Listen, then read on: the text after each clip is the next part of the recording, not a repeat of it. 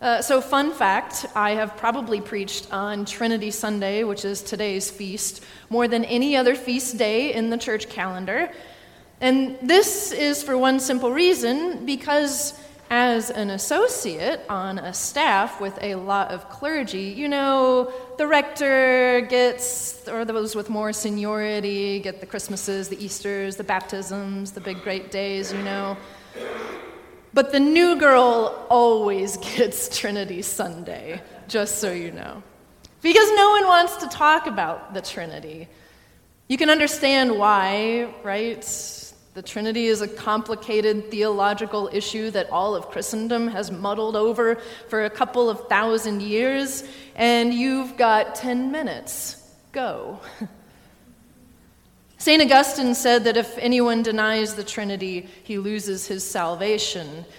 But anyone who tries to understand the Trinity loses his mind. The complications of explaining this concept uh, reminds me of a story from the Bible. Jesus, in a tender moment with his disciples, asked them, Who do people say that I am? And his disciples answered and said, Some say you are John the Baptist, returned from the dead. Others say Elijah or one of the prophets. And Jesus answered and said, But who do you say that I am? Peter answered and said, Thou art the Logos, existing in the Father as his rationality, and then by an act of his will being generated in consideration of the various functions by which God is related to his creation, but only on the fact that Scripture speaks of a Father and a Son and a Holy Spirit, each member of the Trinity being co equal with every other member, and each acting inseparably with and interpenetrating every other member with only an economic subordination within God, but causing no division which would make the substance no longer simple. Jesus answered and said, What? that is what we came to believe, by the way. The word Trinity isn't in the Bible. Some of you may know this. So we start at the beginning with this a bunch of Orthodox monotheistic Jews who, whose main difference from the world around them was that they claimed there was one God. They lived within a polytheistic culture where there was a God for every harvest and rainstorm and slug infestation, and they say one.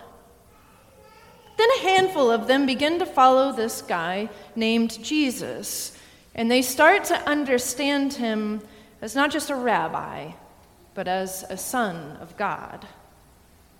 But if there was one God, right, you see the problem. How could there be a son of God? All our scriptures today are passages suggesting a plurality at the heart of God. In our gospel, that as the Son ascended into heaven, there was going to be an advocate, a comforter, to continue to be with them, revealing God's presence with them always, rather than at one fixed point in history 2,000 years ago in Judea. And so, what was this now? Another person would make three. I was sitting with a friend of mine in Jonesboro, Arkansas, a few years ago. He was 80 years old and an old Baptist preacher by name of Emil. Emil was Baptist in the original sense of Baptist, uh, as he liked to put it, before the fun took over. and he said, Amber, when I preach about God, God doesn't have a gender. God is beyond male or female. Putting form to God limits God. After all, no eye hath seen, no ear has heard, and all of our depictions are like straw men, and all our arguments, too.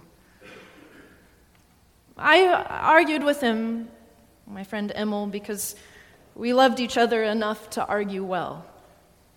I said, that we are always putting images to God.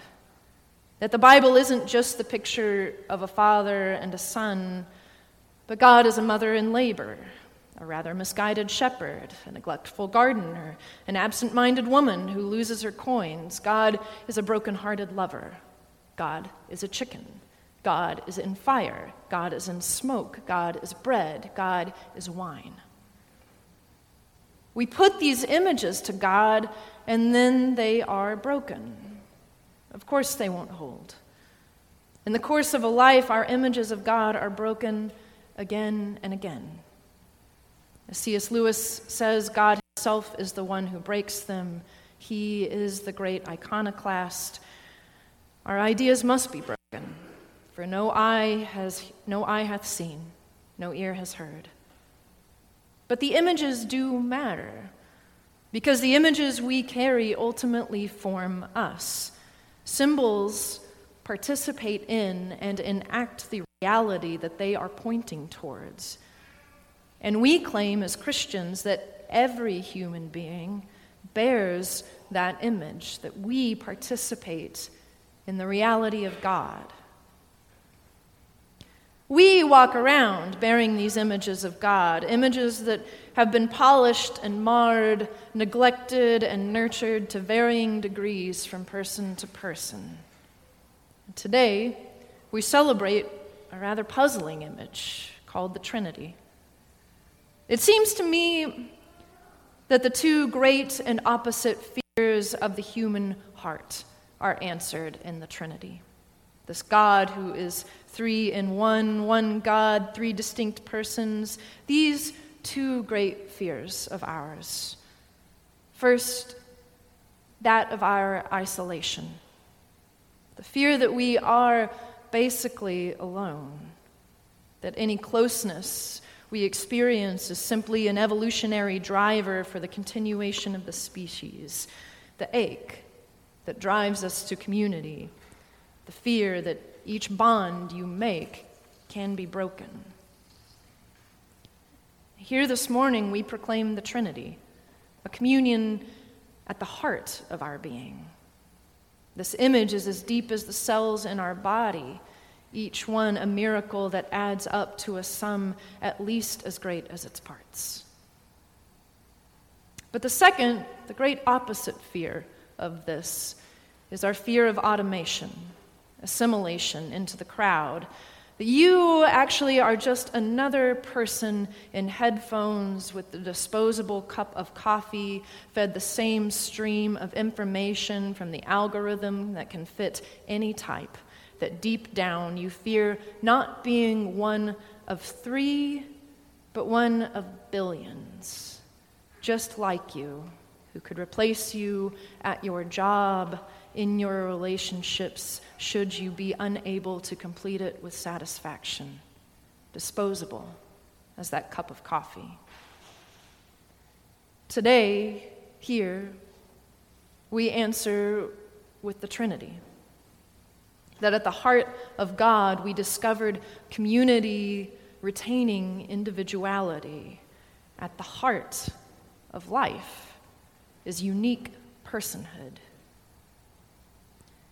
The Trinity says, among many other things, that we are distinct selves, but not alone, interconnected, but not replaceable. You know, I think that's a good thing to remember for one Sunday a year. I wonder what you'll make of it.